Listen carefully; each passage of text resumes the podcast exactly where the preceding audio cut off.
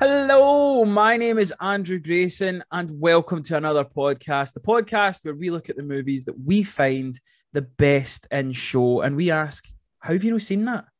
My guest this evening on this episode, I'm so grateful to have him here. If he was a superhero, he would be known as the gluten free renegade. It's Paul Stirrat. How's it going, big man? it's good, man. Thank you. I like that gluten-free renegade, of course. Yeah. I'd always bring it up. Because if people people listening, if you didn't know, Paul's gluten free. Yeah, yeah. Funny that. It's it's never once came up before. Never Not once. Never once, not even in a pancake place. Um, Never. yeah. So Paul Stirrat, um, you know him, you love him.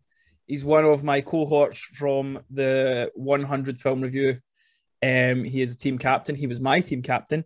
We're quite close to getting that out now. I believe we're not too Oh, far yeah. off from we're not too far off from us seeing it. Um, Mhm. and then I don't know how far off it will be for people to see it, but yeah, we're not too far off from that. Excited? Oh yeah, oh yeah. That'll be great. Soon, soon, people. Soon. Yeah. So yeah, Paul's on. He's picked the the movie you've picked, mate. I actually really, I'm really glad you picked it. Um, I think you would maybe say it's more of a modern kind of classic rather than a general classic. I think with the situation going on in the world just now, uh, when I was rewatching this, I think it's very apt. Mhm. So the picture, the film, the movie that Mr. Paul Stirrat has chosen for us to, dis- to discuss today is one Jojo Rabbit, released in 2019 with an IMDb rating of 7.9, directed by the wonderful Taika Waititi. It won one Oscar for Best Adapted Screenplay at the Oscars. A young German boy in the Hitler Youth, whose hero and imaginary friend is the country's dictator, is shocked to discover that his mother is hiding a Jewish girl in their home. Why so happy? Things are changing. The Allies have taken Italy, France will be next, and soon the war will be over. God damn it! Why does that make you happy? You hate your country that much? I love my country. It's a war I hate. It's pointless and stupid, and the sooner we have peace, the better. Oh, the war will end. We will crush our enemies into dust, and when they are destroyed, we shall use their graves as toilets. Okay, no more politics. Dinner is neutral ground. This table is Switzerland. Let's eat.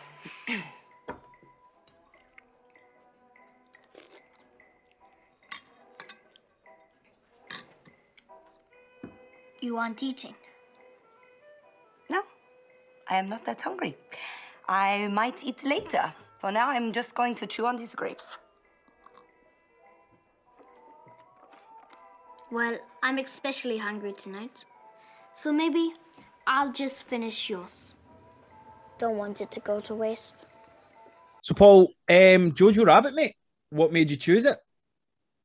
So I remember going to see uh, Jojo Rabbit. I think I was maybe I was either doing a show or a shift or something, uh, and I went there like right afterwards. I was staying over in Glasgow, and I watched it, and I was just kind of like blown away by it. And then I was like, I have to go see this again. So I, I think I saw it like either the next day or the day after that. I saw it quite pretty quick succession. And I don't often do that for a film that isn't like, I don't know, Star Wars or something, see it Yeah. in cinema more than once. So I was like, okay, there's something to this. And the more I've seen of Taika Waititi's stuff, I'm like, well, I think he might actually be, you know, how we've we've had we've always had in our lifetimes like a Lucas, a Spielberg, Yeah. a Tarantino, a Scorsese. I think he might be in the sort of next crop of directors that we sort of are just that well known kind of thing. Yeah, I think I think that's the interesting thing. I've done a podcast recently about um the Batman, and I was saying this similar thing about Matt Reeves. I think Matt Reeves has got to that level for someone like me as well. Edgar Wright, Chris Nolan, and Edgar Wright, I, yeah. I completely agree with you. Taika Waititi's up there for me. Taika Waititi's untouchable. I think he's one of the best comedic writers, comedic directors that's going. Um, you've seen him do work on The Mandalorian. He's, um, I think he's doing an actual full Star Wars movie. He reinvented Thor in the MCU, and then you get something like this. Now, the the movie's produced by Fox Searchlight. Now, that was one of my biggest concerns when uh, Disney took over Fox. When they bought over Fox, you're going right. Well, what are they going to do with these more mature kind of films? And Fox Searchlight has an absolute array of wonderful movies. I'm going to get them up just now because I know I can't think of the best ones off the top of my head, but I always remember going to see like go to see movies, and as soon as I seen that like kind of appear, you're going, oh, mm. we're in for a treat. So you've got things like Jojo Rabbit, Shape of Water, Napoleon Dynamite, Slumdog Millionaire, Three Billboards Outside Ebbing, Missouri, 500 Days of Summer, Black Swan. They they don't miss. They are there's a number of Oscar winners right there. That yeah, is... exactly. It's it's an absolute array of phenomenal movies, and for me, I think Jojo Rabbit is up there with them because it's. I think I've, I've already kind of alluded to it. Like, obviously, we know what's going on just now in the in in the world with Ukraine and Russia and stuff like this. And when you follow this story, it gives you an insight to what the world was like back then during the war, as much as it is like a laugh a minute, which it is. Like it's it's it's it's the biggest thing that you need to say about a comedy movie. Is it funny? Yes, it's fucking hilarious. Like from the word go, this movie is absolutely like holding your sides, buckled over laughing. It is hilarious. But there are so many poignant, deep, sad, like I cried or, or at least welled up twice at this movie because it's just so so well done. Um, so we're going to take from this point on to give you a warning. If you haven't seen Jojo Rabbit, now is the time to stop listening because we're going to go spoiler heavy. We're going to talk about all the things we loved about this film. If we've got any critiques, we're going to get into it in depth. So your final warning has been given. It's now on you. Um, so let's start with the cast because this motherfucker is stacked. Oh yeah. So oh, yeah. You've got Roman Griffin Davis as Jojo. In fact, before we get into the, the, depth of the cast, the one thing you always hear about like in movies is don't work with kids. I thought the kids were fantastic. He and the the other wee boy Archie uh, Yates is is Yorkie. Yeah, yeah. Is, they're they're great. I mean, in particular, yeah. Roman. I mean, to take on a role like that at that age and knock it out of the park, yeah, is, is something. It's incredible. I mean, he's showing a whole array of emotions there, you know, and uh, he's, and I don't think he's outclassed really in any scene. I think he, he holds his own. If you know, yeah. I mean. uh, he's a fabulous wee guy. So I, that must have been. I don't know what the casting process for that would have been like, but you know, that, that is a gem of a find that wee boy. I think. But that's it, and I think that's the thing that you've kind of hit a nail nail on the head when you've got a young young actor like that and he's coming up against powerhouses like Scarlett Johansson, Taika Waititi, Sam Rockwell, Rebel Wilson, Stephen Merchant, even Alfie Allen. Like mm. these are all really well known actors, and then especially when you're in a comedy, um, going up against the likes of Stephen Merchant, Rebel Wilson, Taika Waititi, like they're hilarious. So like for him to hold his own and to essentially carry the movie and the story on his shoulders, it's it, it says so much about him as such a young actor and how well he does. Um, you also get Thomasin McKenzie, who plays Elsa, uh, the young Jewish girl who's hidden in the cupboard. I think she's kind of becoming more and more prevalent now. She was in, was it? It was an Edgar Wright film. Yes, yes, last night in Soho. Um, she's she was fantastic, but I want to kind of talk about the opening of the film that I found absolutely hilarious. I love the concept of a young a young boy during the war who is German having uh, an imaginary friend who is Hitler, and it's almost this like Jaws thing where he's kind of uh, Jojo's talking to himself in the mirror, trying to g himself up, and you get this like kind of he walks in front of him and then he walks behind him, and then you just get this big lovely Taika Waititi face as Hitler just going, "Oh, hello, Jojo," and you're just going, "What the fuck is this movie?" But it makes so much. It's it's it's bizarre, but it makes so much sense that a young kid in the Jungvolk would have an imagine if he had an imaginary friend. Why wouldn't it be Hitler? he would idolize this guy. This this partly the reason this film is like a propaganda film, right? Yeah. And they they just you get so many World War II movies, and this is one of the first ones I know that's from the point of view of the Nazi. Yeah. And um, from the point of view of a Nazi, especially as a young boy born, you know, into the time of the Hitler Youth, you're gonna be, you're gonna have a great time. You know, they would make it fun for you. Uh-huh. You know, you're going to be there. You're going to be enjoying yourself. You're going to be enjoying the camaraderie, and that's why I think you can get away with this sort of comedy element because he's he's loving it. And then it's just they they quite very casually, especially at the start, but with Rebel Wilson, start talking about all the the individual qualities that they think uh, Jewish people have, and you know, they Yeah. have horns, they have tails, and and these people, you know, when you're a kid, you're just soaking all of that in, Exactly. you're believing that. And uh, we'll come on to it a bit later. But when he first introduces himself to, uh, when he first finds the Jewish girl in this Yeah. I love how they changed the film genre slightly for that moment into a horror film. And like, Yeah. the way her fingers come out of the cupboard Yeah. and she just running behind her. You see her hands like just swipe down on him, and he's totally, totally scared because he's just filled with this paranoia and fear that they've instilled in him. And you can see it in like in this opening scene. And I think that's I think that's what you need to commend Taika with. Like Taika Waititi does such a good job at having this balance between like really poignant dramatic moments, comedy moments, as you say, there's horror elements. It's it's really well done. And I think the thing that you you it's so bizarre and funny for us to laugh at when you hear him going, Oh, uh, the Jews have got horns and, and and they've got scales and they've got serpent tongues, and you're going, but this is what they were teaching. This is what they were doing. This was the propaganda. This was how how it was done in Germany and stuff.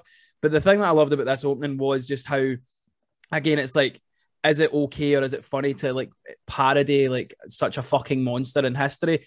And it's like the way Taika does it with us, like kind of geeing him up and like Heil Mhm. me, and the, the two of them are just sitting shouting Heil Hitler, Heil Hitler, and getting louder and louder until the point where they're like they're just like shaking their entire bodies and just screaming with excitement.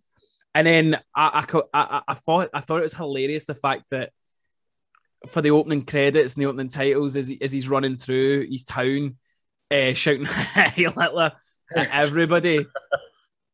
it's it, it uses like real life like film from all these like young kids like Oh, putting the, the Nazi salute up and and it's to the with uh, the German version of "I Want to Hold Your Hand." yeah from- exactly it's, it's got a German version of the Beatles I want to hold your hand and it's so again it's it's you're looking at it and oh, like that I believe this will this will be a thing like on paper it's not funny but when you actually see it in practice and actually read it out loud it is it's hilarious. And there's there's so many jokes that we'll touch upon as we kind of go through the film.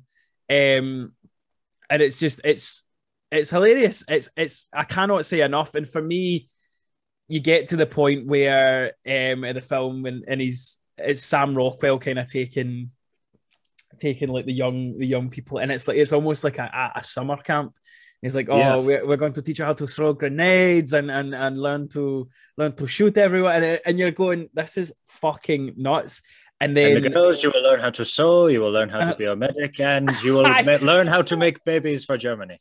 turns to I've had She's like, I've had 18 babies for my country. It's wonderful. It's wonderful to be a woman in Germany. But it's it's laugh a minute. But I think what is so poignant is obviously what we're seeing now happening in the world with Russia and with and with Ukraine. And you're seeing it's it's it's almost baffling to, to think that all these Russian people are being told that oh they're they're they're Nazis, uh, Ukrainians are Nazis and they're this and they're that, and you're going with, a world with so much. Essentially, we're watching a fucking we're watching a world war on TikTok. Like that, that this is where we're at just now with social media and with everybody having mobile phones. The, the videos that I've seen, it's so harrowing and stuff. And I Mm. think what this film does so well is it it explains, granted in a very funny way, how these kids were manipulated. Mm. And I think that's kind of I think that's shown mostly through uh, Jojo's um, relationship with his mum, with Scarlett Johansson's Rosie. Scarlett Johansson is absolutely incredible in this, and I think people forget. Like, She's she's got some acting chops to her. mate, you know. she's do she's absolutely unreal, man. Like, and again, I think this is what I'm saying is I think people kind of forget the fact that because she has an MCU and she's known as Black Widow and all this kind of stuff.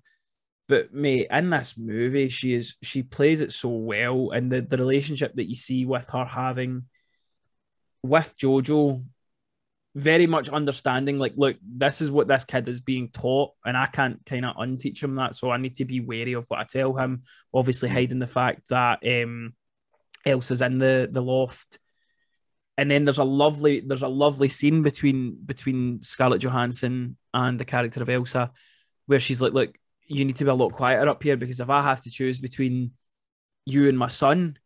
And then there's this lovely moment of hesitancy where she she it's not as if she's saying I'm going to pick him. She's like, I don't know where I'm going to send you. It's still this protective nature that she has for Elsa. It's not like I'm going to choose my son. No, it's like. I'm going to need to figure out where else I can hide you because I can't keep you here. And it's I they have can't a say lovely enough. moment um, Yeah. as well, just a little bit further down about uh, when they're talking about what it means to be a woman. And Yeah. just even lovely bits of humor like that, you know, is that you know, is that all that true, you know, about you taking all the lovers in Morocco and Yeah. he's like uh, oh no, none of, not that bit's true. Uh, I didn't look a tiger in the eye, you know. And, it's, and then she like smiles and runs off. Yeah. um, Is It's and, and I think lovely wee moments. and I think that's I think that's spread out through this film is and I think that's what we can talk about just now is I think this film is very much based on relationships and you see the relationship obviously between uh, Jojo and his imaginary friend Adolf and it's very kind of especially near the start but as we kind of progress through the movie and we see Jojo starting to develop more of a relationship with Elsa Hitler starts becoming angrier and you start seeing Taika performing more of a how we would imagine Hitler to actually sound. Um, so what I kind of thought um, about when I was watching this this time, Mhm. and I really took this in, was what I think Taika's uh, Adolf sort of stands for is actually like uh, it's Jojo's fanaticism, and it's his is all this bigotry and uh, the propaganda brainwashing that's in his Mhm. head. It's an imaginary friend, but it's also that inner voice in his head just talking to him no, no, no, no, no. You gotta hate the girl. You gotta do this. You gotta, yeah, you know, you, you've got to be strong for Germany. You know, it's it's all that stuff that's been hammered into him from like these boot camps and stuff that he's going to with the Hitler Youth.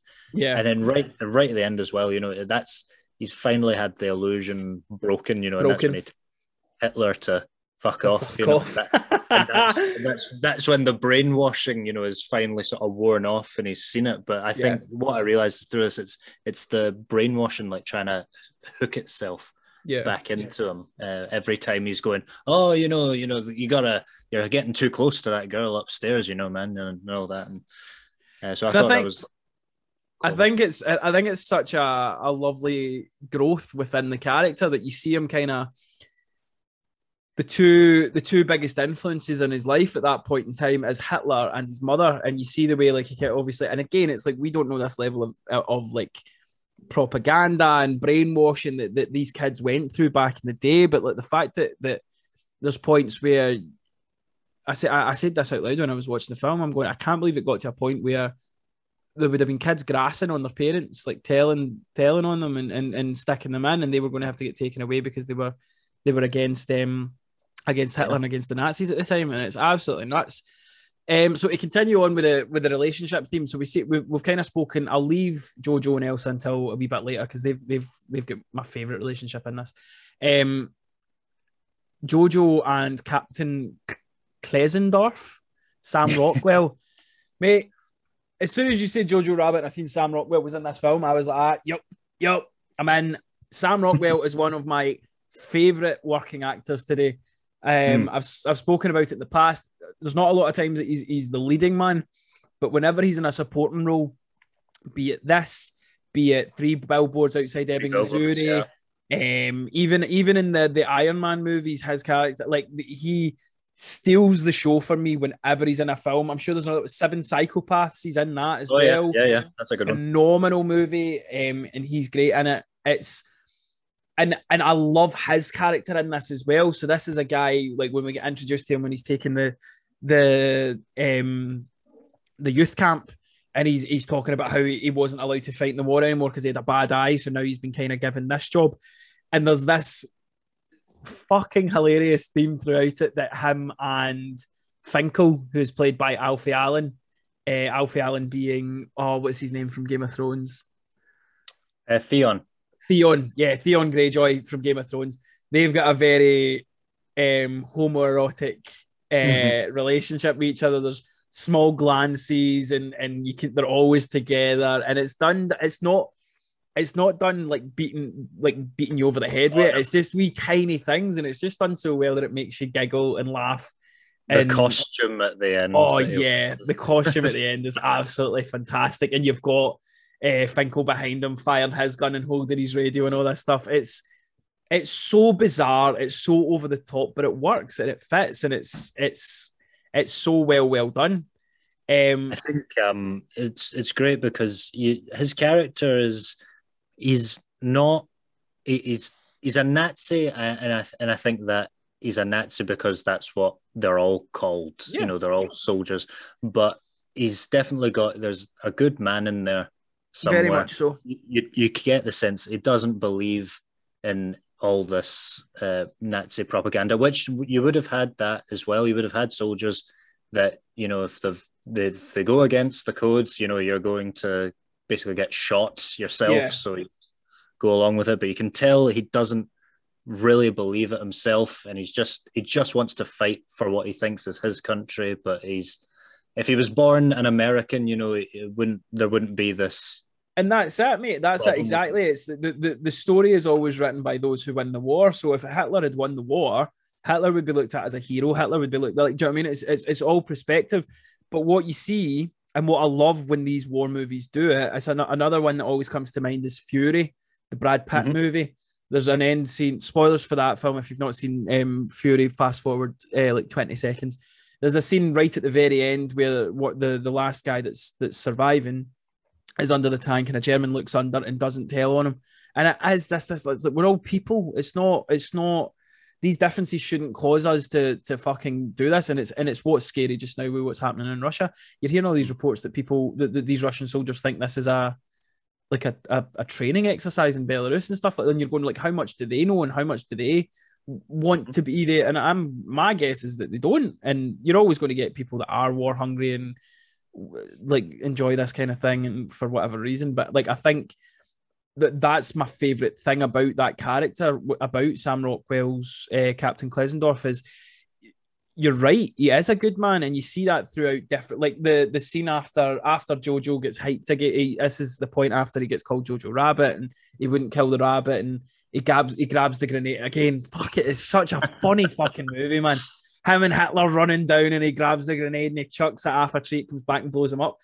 And and Sam Don't do that. "Ah, don't do that. And then it's but it's the small line, he's like, his mother's going to kill me. And I'm like, like that's a funny fucking line. And he and he, he always is that. And then you get to see me Scarlett Johansson comes in and fucking kicks him and hits him and all that kind of stuff. And any other like authority figure and I sort of wouldn't put up with that. And there's lovely wee moments where he's talking, he, he talks to Jojo about his book.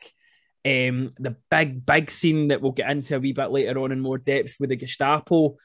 Um, and he Mm. doesn't, he, and, and Elsa tells the wrong date of birth, but he does again. He's he's a nice guy, deep, and it's and it sounds weird saying this about like a Nazi, but like you you like deep deep down, what you're saying is right. Is he doing this just because this like he's told to? He's he's not that type of person. You get the ending as well where he where Joe it looks like Jojo is going to get um executed by the the people that have saved the town, and he, he rips the SS jacket off him and calls him a Jew and tells him to get away.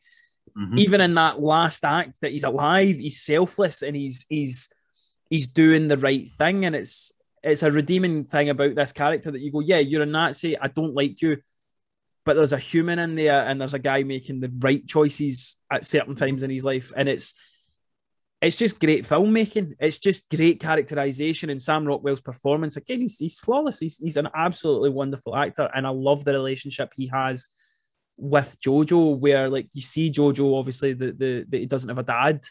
His dad's off doing something else and you're going like he's got the two father figures as his imaginary pal hitler and to a degree, Sam Rockwell's um, Oh yeah. character as well. And you can see the difference in their sort of fanaticism as well. Like that's the good gauge because Jojo's completely. Even his mum calls him a fanatic. You know, Yeah. he's he's just totally. He's buying the. He's drinking the Kool Aid, as our American friends will say. He's uh, he's totally buying into it. Whereas you know, and he goes and tells excitedly, um, you know, to Sam Rockwell, you know, as, as if he was doing really well at his hobby that he really liked. You know, he's Yeah. went and surveying this Jewish girl and he's writing a book and a report, and Hitler's going to be so happy because he wrote this book, wrote, wrote this book, I this book. and and it's uh, it's going to be the best thing ever because he's going to detail all their secrets, and he's just sort of nodding his head and going, "Oh yeah, yeah, that that's really good." You get a sense of, "Oh man, you they've got you." But there's a level, there's a level of concern in that as well, because even when he's like, "Oh, I'm writing a book about," it, he's like, "Where are you finding this out?" And he's, and he's Oh, like, yeah. "Oh, research," and it's almost this like you need to be careful kind of thing. And um, the heartbreaking scene where where where you see Jojo and he, he meets him at the end, and he's talking about, "I'm I'm really sorry about your mum." Rosie was a good person, and there's a pause, and he goes, "No, she was actually a re- she was a good person," and it and it's this self understanding that he is not a good person. The things that he has done is fucking terrible, but in this moment, he's going to do a good thing. So, as much as he's maybe not a good person, and she is, he has redeeming factors. But the fact that he he emphasizes and really states, "No, your mum is one of the good ones," and it's eh, for for a movie where you've got a fucking Family Guy level Heil Hitler, Heil Of Hitler, humour. Heil Hitler, Heil Hitler level joke in it, and it's so absurd and so bizarre. When the when the dramatic moments hit, they hit hard, and it's it's such a beautiful film when it. Oh, does yeah. those things. Um, I think it's even looking at this at the cast. Like again, I'm saying about Alfie Allen and Stephen Merchant, they have small roles, as myself and you, obviously two working actors, like if I get given that script and I see what that their roles are, you take those man because they are they're, they're small roles, but they are great characters and they have they all have these poignant, great moments within each of them. Um, Stephen Merchant in particular, just getting Yeah. to sort of own that entire scene is Yes. uh, oh, it's fabulous. let's talk about that scene in particular. I think that's probably the, the- it's maybe not the moment of the film, but it's definitely probably the best like scenario. It's one of the scene. best known ones, I'd Yeah. say, from and if it's you've never seen it before. it's such a it's such a good casting from whoever it was that cast this film to get Stephen Merchant in it because he's obviously The well known for the office. man. Aye, exactly. He's obviously well known for the office and and he's written like extras. He's a funny guy. So there are moments within this that you see that he gets to show his his his humorous side and, and show that he is a good comedic actor. But then you get the moments where he's standing over Sam Rockwell, where he's standing over Jojo Rabbit, and as much as he's skinny, he's really tall. And trust me, It's scary how tall he is, right? yeah. He's And, and again, towering, like bending over, Over, Sam Rockwell. He's that tall. it's the thing is as well, and, and this is coming from a guy that's five foot eight and gets many short jokes tell, uh, told about him. It's the fact that that Stephen Merchant at points is is like almost like hunching over, and he's still like six foot taller than most people in the room. Yeah. Um, but we'll break down this scene because again, it's it's absolutely hilarious. So at this point, um, Elsa and Jojo somewhat trust each other. She kind of has tricked him or convinced him to to allow her to have a bath. Um, and she's downstairs looking at stuff, and you see the photo of, of Jojo's mum, Jojo, uh, his dad, and his sister, who we know to have passed away. And the Gestapo turn up, and as you say, they're all these like they've all got the same kind of specs on, they're all dressed the same. But then you've got this towering Stephen Merchant, um, like just like at at the door, and again, Jojo's this tiny wee unbecoming little man, and and it's just the way he kind of forces his cell in, and you get the the first of many Heil Hitler, Heil Hitler, Heil Hitler, Heil Hitler, and it goes on, and again, it's the perfect And- Family Guy joke because it And goes then on. Sam Rockwell comes in, and Sam Rockwell comes, comes in, and then and he's just like, "What? What are you all up to?" Because this has taken so long. He's like, "Oh, you know, we were just heiling the boy and Yeah, heiling yourself, and then Highland heiling- Finkel, and it's so funny. And again, it goes back to show you that um, Sam Rockwell's uh, Captain Klenzendorf is a good guy. He doesn't. That is not coincidental that he turns up. Yeah, He I was actually going to speak about that because do you think? Here's what I was thinking. Go on. Do you think by this point, the reason they've turned up because the last time you see um, his mum is she leaves a piece of literature literature Mm-hmm. Yeah. down.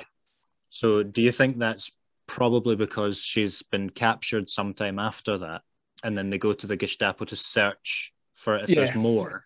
So And for me, Found that out, and then he runs back to try and Yeah. because he knows they're gonna turn up essentially, or so for me, I think with, with the whole Gestapo and his mum thing, for me, the mum's either been caught at this point or there's rumors that this is what she's doing. And this Mhm. is them trying to find her because they do ask, like, is your mother been at home a lot recently, or like, do you know where she is, kind of thing. So at this point, I don't think they've got her, but they are very much on her. Like they know what she's doing. Mhm. Um, and I think like for the fact that he is a commander, I think Sam Rockwell's kind of get ear to the ground. And obviously, I don't know if he has a relationship with the mother, but he seems very kind of taken and protective of Jojo. So to me, it would not surprise me if there was this kind of part of him that had heard either that she'd been caught or they were looking at them, and then she he's kind of clocked or read somewhere that the Gestapo are going to drop in, and he's just he him and Finkel have kind of turned up and again, it, it just you can't emphasize it enough. The guy is he's, he admit self admittedly he's not a good person, but he's doing right. He's doing things to protect good people, and and for whatever reason, he's taking a shine to Jojo. But again, it's it's an absolute. This scene is an absolute masterclass. You always talk about the scene of uh, Inglourious Basterds at the start, where Christoph Waltz character is, is it's so intimidating that he's kind of like breaking down where the people are, and he knows they're there, and it's like it's it's a terrifying scene for me. This scene is is the perfect balance between drama and comedy. You're seeing Mm. these Gestapo rip the house to shreds, and and again, Stephen Merchant. There's times in this he's absolutely terrifying to look at, and then that you get to the point where he's he's reading the Jew book and he's passing his cell laughing and he's joking with the he's joking with the, the, the rest of the guys. Aye, exactly, exactly. I've just got to the bit. I've I've got it up on my screen here. When he's looking over Sam Rockwell, it's a fucking. I, I need to. I need to take a screenshot of it because it's absolutely hilarious. He's literally hunched over and he's still about nine taller than him. Um, but yeah, again, what else goes well with this scene is you see him like Stephen Merchant the kind of bit when starts. they're um he's flicking through the book again and he's just cooking Nathan alive over Aye. a hot fire and all the different ways he's imagined Nathan dying. and Nathan dying. But again, it's, it's this it's this great technique with Stephen Merchant. He, he starts kind of monologuing and talking about how, oh, you know, we go, we get we get reported and we check behind the fridge, but it's just mold. But sometimes, you know, it's it's it's a Jew. And then he goes upstairs and it's it's mate, I laughed so loud. He's like, ah, this is the kind of little boy's room I like. And I was like, oh no. this is man. my kind of little boy's That's room. it. This is my kind of little boy's room. I was going, oh, Um, it's so bad. But Um, perfectly counterbalancing that is when you get to um, he's asking for the papers from Elsa, and he's she's like, I mean, she's probably has no idea where the papers are. You know, she Yeah. just starts pulling drawers open, and flicking through, and she finally gets a hold of this thing, and it's actually like no chance to really look at it, and he's like Yeah. looking at it, and then of course we get into Sam Rockwell's bit, but just the questioning of where are your papers and seeing her scramble yeah. is a good sort think- of balance. I think that's one thing that you need to commend as well, and it's done so well to build the tension up and stuff, like the, the whole way through it. Like at that point where he's like, "Where's your knife?" and then you hear Elsa's voice, and you're like, "Oh fuck!" The the bravery of that young girl to to, to try even try to kind of like convince them that, that that she was the the daughter or, or Jojo's sister would have been terrifying, and they really do do that tense thing as you say when he's like, "Where are your papers?" and even Sam Rockwell's like, "Hurry up now, come on, we need to see them." And um, as you say, she kind of scrambles. And again, what I love, Sam Rockwell, big, and it's really poignant on the screen, hand out, and it's really like to make sure he's the one that gets it. And um, asks uh, how old the photo was, asks her date of birth, and then you get this moment where Stephen Merchant kind of comes across, and you can almost see Sam Rockwell so like not disappointed, but like, oh, we're all He, fucked he- now. he almost goes to hand it over to him. Yeah. Like a tiny bit. It's as Stephen Merchant's walking past, and he goes, to, but he sort of stops himself when he realizes he's not actually. he's going going he's go, yeah he's going for the book and i think Mhm. that's the thing is like it's it's just done so well. And in between all these scenes you're seeing what's going on with like sam rockwell and, and with elsa and, and stephen merchant and it keeps kind of panning to jojo and jojo just looks terrified and doesn't know what to do. And it's it's just it's the tension the way it's done and then again what taika waititi does fantastically throughout this is it then goes into jokey moments where they're as they're saying they're reading the book, and then you see that Nathan's getting boiled alive and shot out of a cannon, and all this kind of, and it's it's really really well done, and it is for me. You could break down this scene entirely on how to do comedy. You could break it down on how to do dramatic tension. It's absolutely phenomenal. Um, and then you get the revelation after it that she actually got the date of birth wrong, and Mm. you realize that Sam Rockwell's character had actually covered for them, but her head automatically. You automatically still don't goes. know. Mhm. You still don't know. Are they going to come back now? Yeah. Are they? Is it some kind of ploy, or you know? Is but obviously we kind of know as Sam Rockwell wouldn't. But is are they going to find out somehow? You know, it's But that's it, and I think it's it's done so well to to to, to kind of take it from that tension, and and you get like it, it's sprinkled in so well. I don't think it's oversaturated with these like Hitler moments, but when he does come in, it works really well for like seeing, as you've kind of mentioned, like Jojo starting to kind of come out of the the the almost trance that he's in, um, Mhm. while he's doing it. And again, you get lovely wee cameos at the same time where where Archie Yates. We'll talk about though that that again it's just such a believable young, like two pals being mates. And my one of my favorite scenes. It's right at the start of the movie while they're at the the camp, and um, Jojo's like, "Oh, I'm gonna I'm gonna kill all these Jews," and and then uh, Adolf, uh, me and Hitler are going to be best friends, and and, and uh, Hingway turns round, um, Yates turns round, uh, Yorkie turns round, and he's like, "Oh, Jojo, I thought I was your best friend," and he's like, "No, no." You, uh, he's like, no, no, you're my second. You're, you're my second best friend. That first place is is is is saved for Führer, unless you're Führer in a little fat boy. oh, his body. I was like, oh my god! And I always, I don't like. I'm sure it's explained to the children, like you're not fat. We're just saying it because it's funny. But he even repeats it. He's like, no, maybe I'm just a little fat boy in a fat boy's body. And I'm like, how is he not crying? Like I'd feel upset having to say shit like that, and I'm fucking thirty, and it's the two kids, th- those two especially. Like again, there's loads of kids in it, and and but those two are obviously the most prominent. It's such a lovely wee relationship that you see. Obviously, that um, Jojo gets injured with the the grenade uh, faux pas, we'll call it, so he doesn't get to be a soldier, and and young Yorkie gets to be, and you see the bit when he walks up and he's like, and his uniform, and he's like, "Is that is is that paper?" And he's like, "No, it's it's paper like." And and they come up and they give each other wee cuddles, and it's just such a lovely. Yorkie's such a good. Yorkie's the one that kind of grounds it in the sense of this is how ridiculous it was for these kids, like fucking ten years old, eleven years old, and he's walking about with a rifle on his back. Mhm. It's, and uh, you even see him not getting the whole big deal with uh, the whole Jewish propaganda thing as well, because he's like, I've seen them, and you know, he's presumably seen them at a concentration camp or something, Yeah. and he's like, just like, I don't really see what the the big deal the is. big deal you know? is exactly. And, and but Jojo's still his mind's still going. Oh, you know, I, I'm speaking to one, and, and you know, I'm I'm learning our secrets, and he's like, oh, eh, cool. You know, it's not. Uh, but I think big- that's it, and I think that kind of it, it really drills home the fact of this is just what we do. This is what the kids do. Like when we when I would finish school, I would go out and play football out the back. Whereas when these kids finish school, they get in their fucking Nazi uniforms and they learn about how the lizard like do. And it's it's obviously as you've kind of spoken about, his mum, Jojo's mum says that he's a fanatic, and and and you get this kind of like the fact that he's like, oh, I know you hang upside down and you lay eggs, and and, and it's all this like bizarre stuff that, that Jojo's rhyming off. Whereas as you say, Yorkie's very much like, oh, they, they, they didn't seem that bad to me, and he's he's just very kind of like chilled and like it's he's very very endearing, and you get the point at the end as well. Um, when when the I think it's the final battle when somebody's kind of coming in, I think it's the Americans or the Russians, whoever it is, and they blow up a building by Aye. accident. it's one of my favorite lines though comes from um, Rebel Wilson where he, she gives she gives Yorkie a pistol and tells him to go Hingway, but then she shouts on another wee boy and puts a grenade in his belt and Go give like, the American go, a go give hug. the American a hug. It's fucked up, man. It's so fucked up that you shouldn't be laughing at it, but it's very, very, very funny. Um, but there's another before we get into Jojo and Elsa's relationship.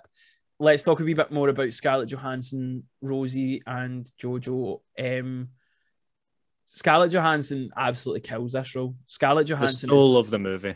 mate, she is fucking perfect. And it's this for lack of a better term, she's like the fucking light in a world of darkness, and you see that she's having to deal with the fact that her husband's away, and obviously Jojo thinks that he's fighting in the fighting in the war, and she actually knows he's obviously some sort of resistance person that's helping spread propaganda. Maybe dead. Maybe dead, exactly. But she now has to balance not only being a single parent, having to look after her son, who is brainwashed into believing all this fucking Nazi propaganda and, and, and all that kind of stuff. She's then having to deal with the loss of her her own daughter. There's a lovely scene where she talk where she's having a drink with um, Elsa, and she talks about how she she she always dreamed of of grow uh, watching her daughter grow old. Mm. And there's this moment of hesitancy, and she's like, "Well, I'll just need to watch you grow old." And it's the weight the weight on her shoulders, the the way she kind of hangs that line, and not only is she dealing with all that, she's then trying to kind of like I don't know how you would phrase it, like like unbrainwash people and try and like get people like to be free and Yeah, and she's it's she's it's such a lovely, lovely character. She says uh, earlier on the film that she knows Jojo's still in there, uh, the little boy that, you know, just is so endearing and wonderful, but it's just this monster's sort of taken over him. This all this propaganda's gotten into his head and it's changed him. But I think there's also a good uh, a theme through this. I think it's sort of like a nature versus nurture.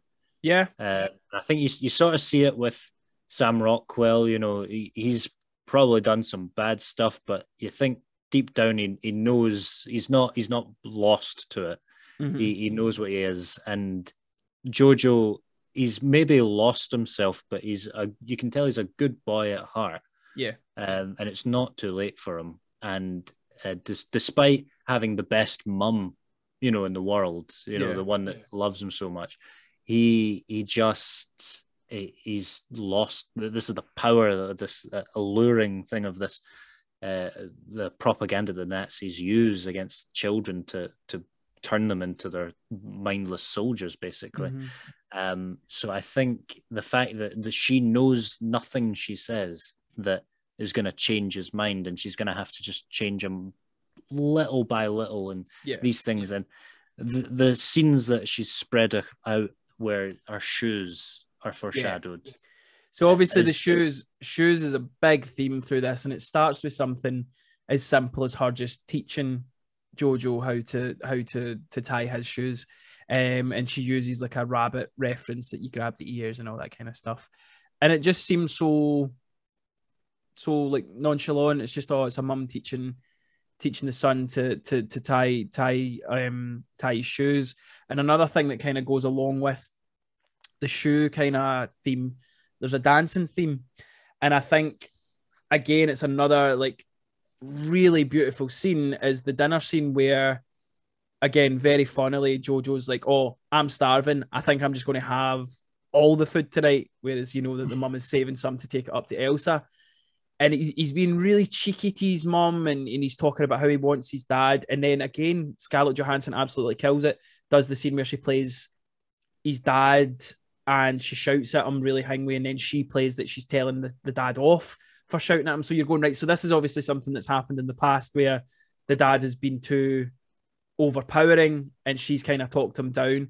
And then you get this lovely scene where they dance together, and and it keeps kind of recurring with um, what will you do when you're free? Oh, I'm going to dance. Oh, Elsa I was going to gonna quote dance that. Yeah, that's And- the, it's I think there's a scene as well. Again, it focuses in on on um, Rosie and her new shoes, and she's talking about how dance is dancing is freedom. Dancing is just a way to kind of um, just be free, be yourself, be happy, all that kind of stuff. And you focus in on the the red and white shoes. It's and it all leads up to the for me the moment of the movie. This is Oh, this that it, it absolutely steals the movie. There's phenomenal scenes. We've already kind of broke down two of them, but the moment where Jojo's walking through the streets at this point, he's basically got no no German cl- no none of his Jungvolk clothes on, nothing like that, and he stands up, and you see Rosie's feet hanging in these white and red shoes. It's devastating. It's uh, uh, it's such a gut punch, And again, I, I need to reiterate, it goes back to the filmmaking, it goes back to the directing, how Taika keeps you going with like comedy and and that, and it keeps it levi- light and levy, levity and all that kind of stuff. And then you just get this visceral gut punch.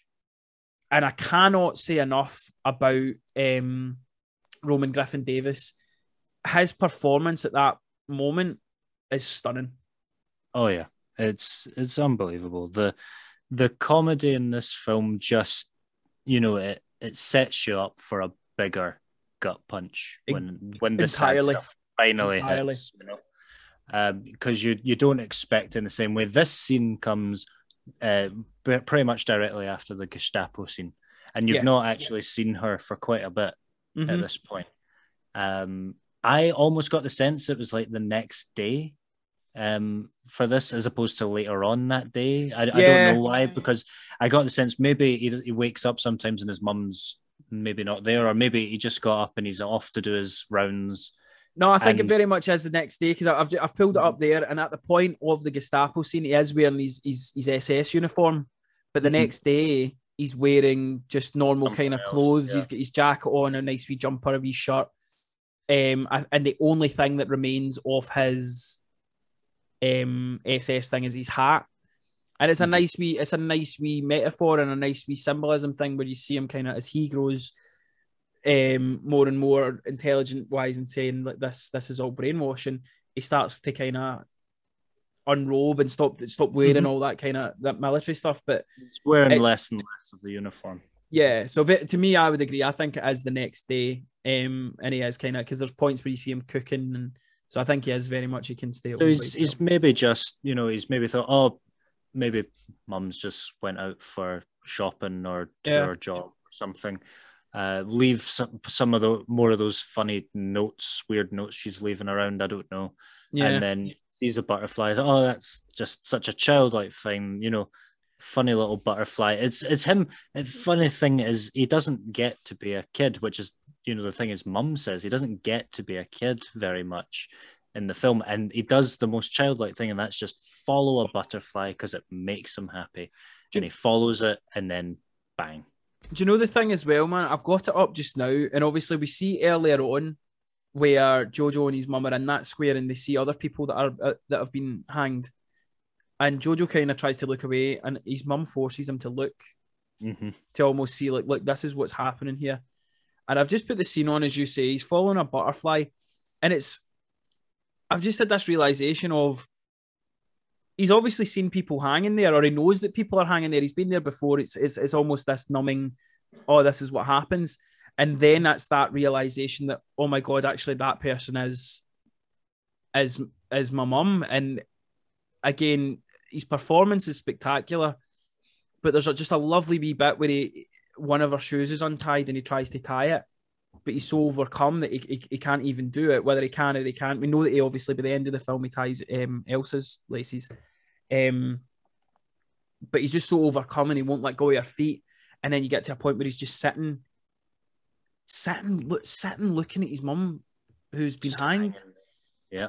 And it's, as you say, mate, it's it's the the way, the way that's like, I don't, I can't think of a film off the top of my head that has made me laugh as hard as I did through this film and cry as hard to then get to that point again. I'm someone I've I lost my mother at a really young age, and and even without that, like it's still so poignant. But to know that this wee guy is so not used to it, but like like you're going through like a war and being taught all this kind of stuff that he can sit there and look at his mum and all these other people that are just being hanged for for helping other people. It's it just shows how by how barbaric that time was, and and and it, it makes me sad and worried for these people that are obviously going through it just now in Russia and and, and in Ukraine and, and things like that. But it's it's just it's wonderful filmmaking.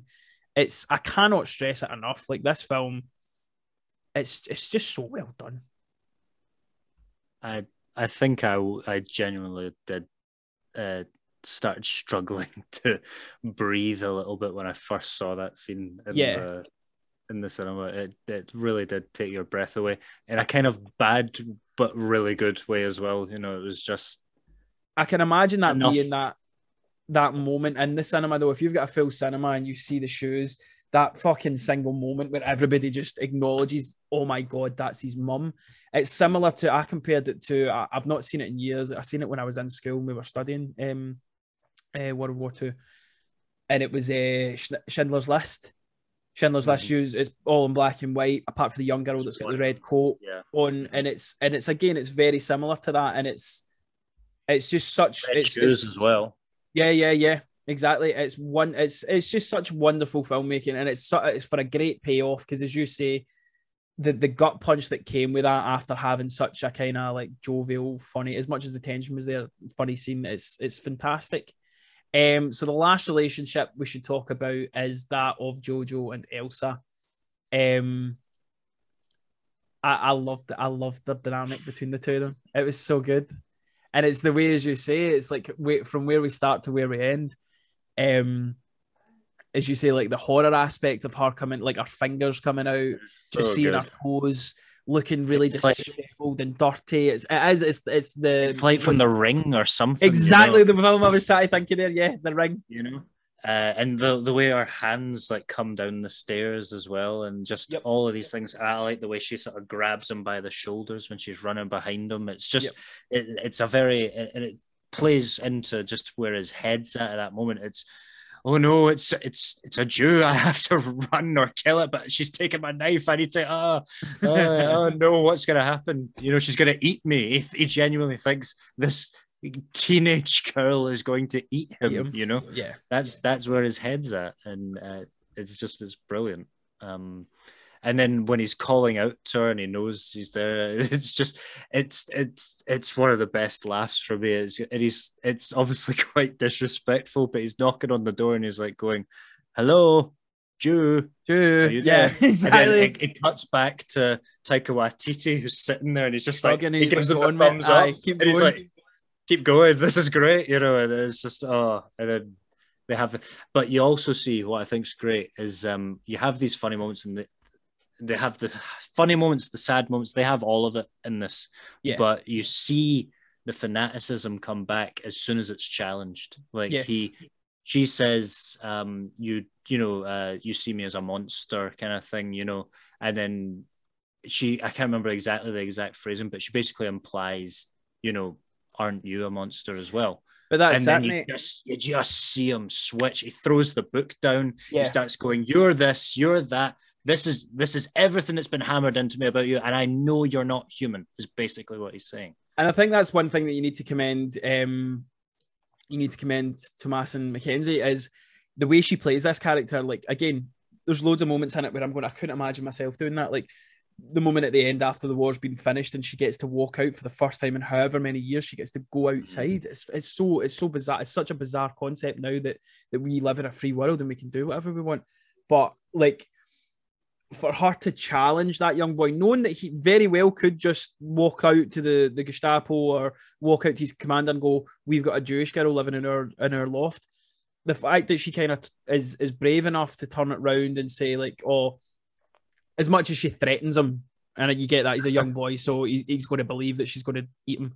Oh yeah, but uses it against him. Yeah, exactly. But it's it's she's very very smart and knows the fact that he is just a daft young boy that's been brainwashed and she kind of plays his games and, and starts drawing what what what jojo already believes jews to be mm-hmm. and then you just slowly just realize that he's just a young a young boy a that doesn't yeah. know better and it's such a the, the the scene that sticks out for me with that is when he when he reads the letter to for, pretending to be nathan and realizes he's upset this girl, and mm-hmm. he then apologizes. He pretends to read the like the next letter, and it's it's it's again it's the same thing with Sam Rockwell. You start to see this isn't who, and again probably similar to what you're saying with nature versus nurture. This isn't who he is. And there's loads of moments when you see Elsa say, "You're not a Nazi. You're just a silly little boy who likes to make believe and all that kind of stuff. And it's it's just she also she she runs away back into the the cupboard and yep. all you can all you can hear is a girl crying.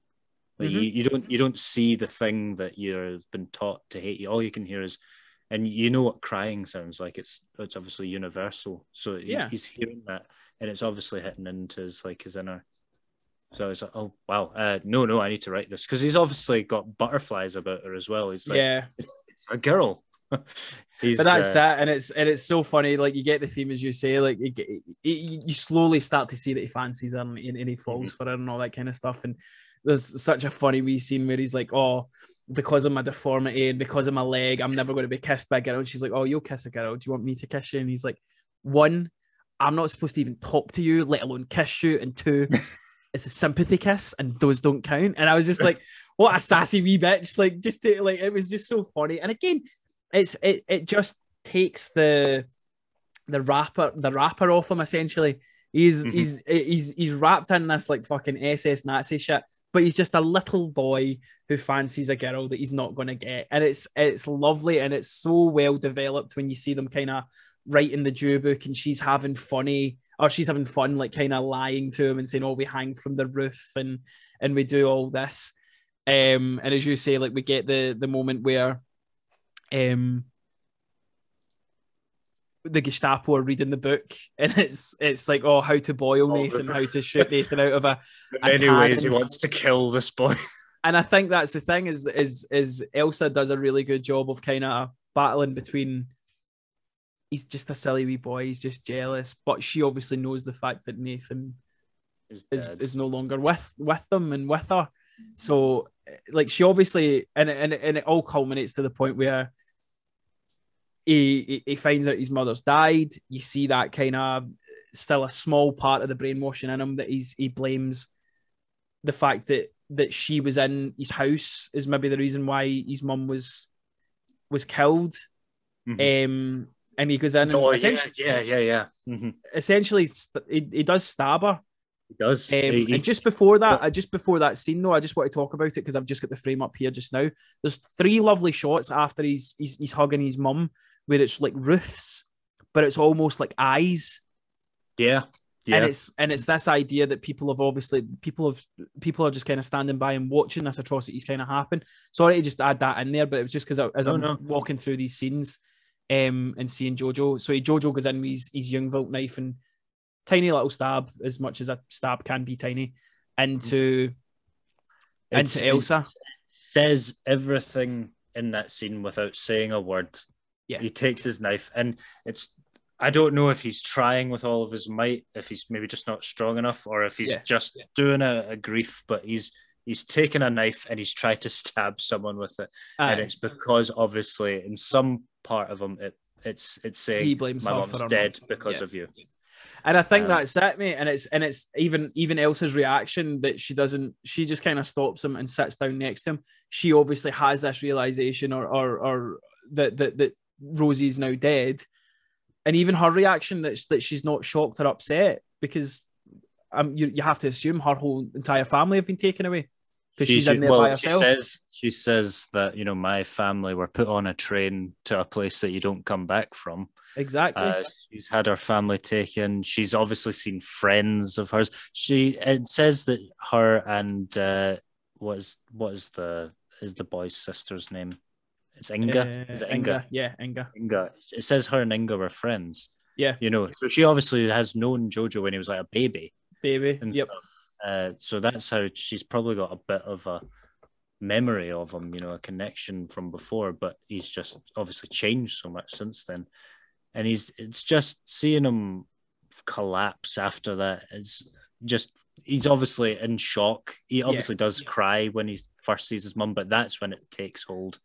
Yeah. and he comes back and he's just on a floor in the floor, just bawling. it's his eyes. absolutely absolutely heartbreaking and as i say for such a young actor um roman does a, an absolutely wonderful job um portraying it and it's such a hard hard scene i would imagine to act out um and it leads us into a nice wee moment where the two of them are up um in the loft looking out and um elsa's kind of explaining to him like "Uh, your dad's not fighting in the war your dad's she's your mum's told me that he's going to come back he's actually doing good things out in other places and then it's the most bizarre but wonderfully beautiful scene where the two of them are looking out the window. Jojo rests his head on Elsa's shoulder and she kind of cuddles in. And it's almost like in any other movie, you would have fireworks going off that that's what they were watching. But what they're actually watching is fucking bombs It's and bombs bullets, and and, it's so poignant and beautiful and and wonderful. But at the same time, you're going, that's that's people dying and that's explosions and it's it's. Mate, honestly, like even just sitting, like I watched it this morning, and even sitting talking about it, I'm just going. It's an absolute masterclass from, um, from Taika Waititi, and it very much deserves the title of How Have You Not Seen That? If you haven't seen this film, get It's- seeing it as soon as you can because it's it's absolutely incredible. Do you know Um, what I, I like? I think this actually might be my favorite World War II movie. Um, and I know there's a lot to pick from. It's it's so different to like a Schindler's List, a Saving Private Ryan, Fury, um, anything like that. Um, because usually this is the subject's treated with due reverence, you know, and I don't think it's not just because this is a comedy. I don't think it's not. It's But I think just that's- I think- yeah. I think that's it. I would completely agree. I think the fact that it's the fact that they touch on such harrowing and, and awful real events. And for me, somebody that likes to, I, I like to think I'm, I'm, I'm a funny guy. Um, so for me, I always try and find the humor in most things. Like uh, to me, I'm going like, if you don't laugh, you'd cry. So if bad Mm. things happen. Like it's to me, I like being able to laugh in a, in the face of adversity. So to me, it's it's it's a way for people to learn as much as you'll go in and you'll have a laugh and you'll enjoy this it's you're going to learn something and you're to you're going to educate yourself on what people actually did and went through and the fact that they managed to pull off as you say such a harrowing event and make it hilarious Because make no mistake about this, this film is um it's treading pretty hard into the absurd. You know oh what I mean? yeah entirely it, like, Mate, and we've a- we've we've all seen it. You know, we've as actors ourselves, we've went to go see a, absurd pieces of theatre and went, "What on earth is this?" You know, I don't I don't get this. I don't get this, and I'm of the artistic ilk. But this, I think, this treads absurd and reality, uh, comedy and tragedy just really well. It's sort of right in there in between them. You know, the absurdist of having a, an imaginary Hitler friend. You're seeing the the small boy with the glasses with a bazooka. You know, Yep. the the German guy at the end's in that the big uh, music pumping uh, Mate, there is- gun. you know, and there is literally a scene where hitler is eating a unicorn a unicorn. That yeah, is a scene, a unicorn head. That is a scene in this film. Um, it's fucking bizarre, but it's it's it's wonderful. Um, and to and it, last last wee point that we'll talk about is the ending of the movie. We see Jojo talking to to um talking to his wee pal, um, young Yorkie, and they're saying, "Oh, it's a bad time to be a Nazi. The war's over." He's like, "Oh, what's happening with your with your with your Jew?" And Jojo has this realization to get home because she'll be away, or or he needs to let her know. And again, it's such a it's such a, a horrible horrible scene to watch that this young boy who has lost everything and everybody having to lie to to Elsa and say that Germany won the war so that she has to stay with him. so but scared then- being alone. Yeah, so scared. but then so quickly and so bravely changes his mind after seeing some of the drawings that, that Elsa's done uh, of him and his mother that he does the right thing and says, "Oh, we're going to." Um, um, he writes another fake let- letter from Nathan and says, "Nathan and Jojo are going to figure out a way to get you to Paris." Um, and she, this is at this point where she admits that that Nathan's um, and and perfectly like balancing an example of balancing the comedy with the tragedy. The entirely. Nathan's been dead for a year. He died of tuberculosis. Then who the heck's been Who- writing been all writing these these letters? Such a good line, and even the Yeah. bit as well where he's he's, he's like, "Oh, it's it's it's hot- it's hot in here," when he admits that he loves her, and it's such a, it's so well acted and so well written. Where he's like, "I know you, I I know that you love me as a brother, and and maybe like you don't think of me that way," and she's like, "I do love you," and he's like, "As a brother," and she's like, "Yes, as a brother," and it's it's so well done, and it's it's lovely to see when you see when, when you see these things look so natural to how a Mhm. young boy would act if he just told a girl that's like what six seven years older than him yeah. uh, that he's in love with her um and again I, i've kind of touched upon it earlier on is this before, oh, in fact, before we get that, we get the best one of the best lines, as you say, like Hitler's telling him to put the Nazi armband back on, and he's like, "Just can you little Heil me, little Heil, just a little Heil," and he's like, "Fuck off, Hitler," and kicks him out the window. Beautiful Just- way to end it.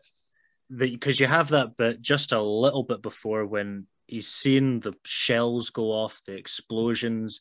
He, you know, Rebel Wilson's dead. He's maybe thinking Yorkie's dead. You know, he's seeing all these dead bodies, the blood, just the explosions, the carnage. He's like saying, because beforehand, Nazism to him was going out, uh, being part of a, a, you know, a big community, camaraderie. Hitler's the best. You know, it wasn't shelling and bombing and killing, you know. Yeah, And now it's finally come here and he's he's already had his faith in it shaken and now he's seeing it all around him and it finally breaks then and that's when he finally has that last moment. He goes and tells uh Elga and then he, he lies and tells her the truth and he's like, Yeah. Go get your things. The last bit that you know Hitler's trying to get his hooks into him again one last time, put the armband on, put it on, and he just yeah, tosses it at the ground and tells him to fuck off, kicks him out the, the window, and that's it. He's he's back to his old self. You know, he's Yeah. a he's a boy again. Um, Completely and then agree. you get to the the the ending, which I love so much. You said it earlier on. The when I when I'm free, I'll dance. I'll dance. You know, Yeah, and it's so poignant. You get she slaps him obviously for lying about uh, Germany winning the war when she starts seeing American flags and all that stuff, and he's like, "Yeah, I deserve that. I probably deserve that. and then you get, as I say, the, the two of them dance away, and it ends on uh, JoJo's JoJo's uh, smile. German heroes. Yeah, honestly, mate, it's it's such a good choice um, for this type of podcast. For me, I love having mod. I, I was desperate to have a more modern film. Again, here's an interesting question: when when does when does a movie become a classic? What age? What, how old are we talking? I don't know. You can, you certainly can have a modern classic, maybe ten This years. is this is definitely a modern classic for my in my opinion. This this for me, in however many years time that it needs to be, will be a classic in my eyes. But it's just Could- wondering because the two films that I've, we've already done is The Usual Suspects and uh, Silence of the Lambs, both of which are 30, Oh. 30 odd years old. Of course, yeah. So yeah, to yeah. me, at that point, are those classics, or are we having to go a wee bit further back to the likes of like Godfather for it to be a classic?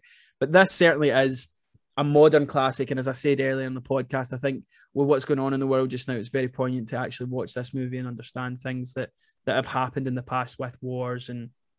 Um, it's maybe a good film to, to put on in terms of you will enjoy it. You'll you'll laugh a lot at this film, but there is so many nice messages and so many um, meaningful messages, and and it does, as you say, it treads the line between um, comedy and tragedy so so well.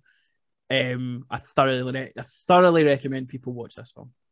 It's um same here. I I said it before. I think it might be my favorite World War II movie. The, It's the definitely that- up there for me as well. the thing that this um you, you, you obviously you don't get the the same kind of uh World War II movie with this. It's uh, a lot more dramatic uh, in terms of its relationships. That's where all the drama is instead of the the action and whatnot. But uh, or something like Schindler's List. But you could put this on anytime. I feel like sometimes I need to be in a certain way of mind to put on Schindler's List or even Yeah. Saving Private Ryan or something, you know. But you could put this on anytime and you still get all of that messaging and all of that wonderful, wonderful stuff that this film has to offer. Yeah. Um, but it, it's just it's because it's telling you through comedy. Exactly. It's it's sugar to help the medicine go down, so to speak. You know. Oh, it's Paul Poppins makes an appearance by the end of the pod. But yeah, it's a wonderful film. If you've already seen it, I hope this podcast has made you think in your head, I need to go and watch this again because it is. It's such a wonderful film. Fantastic cast, fantastic messages, fantastic performances. It's fantastic. Paul, great choice, mate. I'm very happy we got to talk about it together. Same Um, here. where can lovely listeners find you online and let them know anything that you want to plug? I know there's a couple of Uh, things. Oh, oh yes. Lovely uh, well, posters just come out.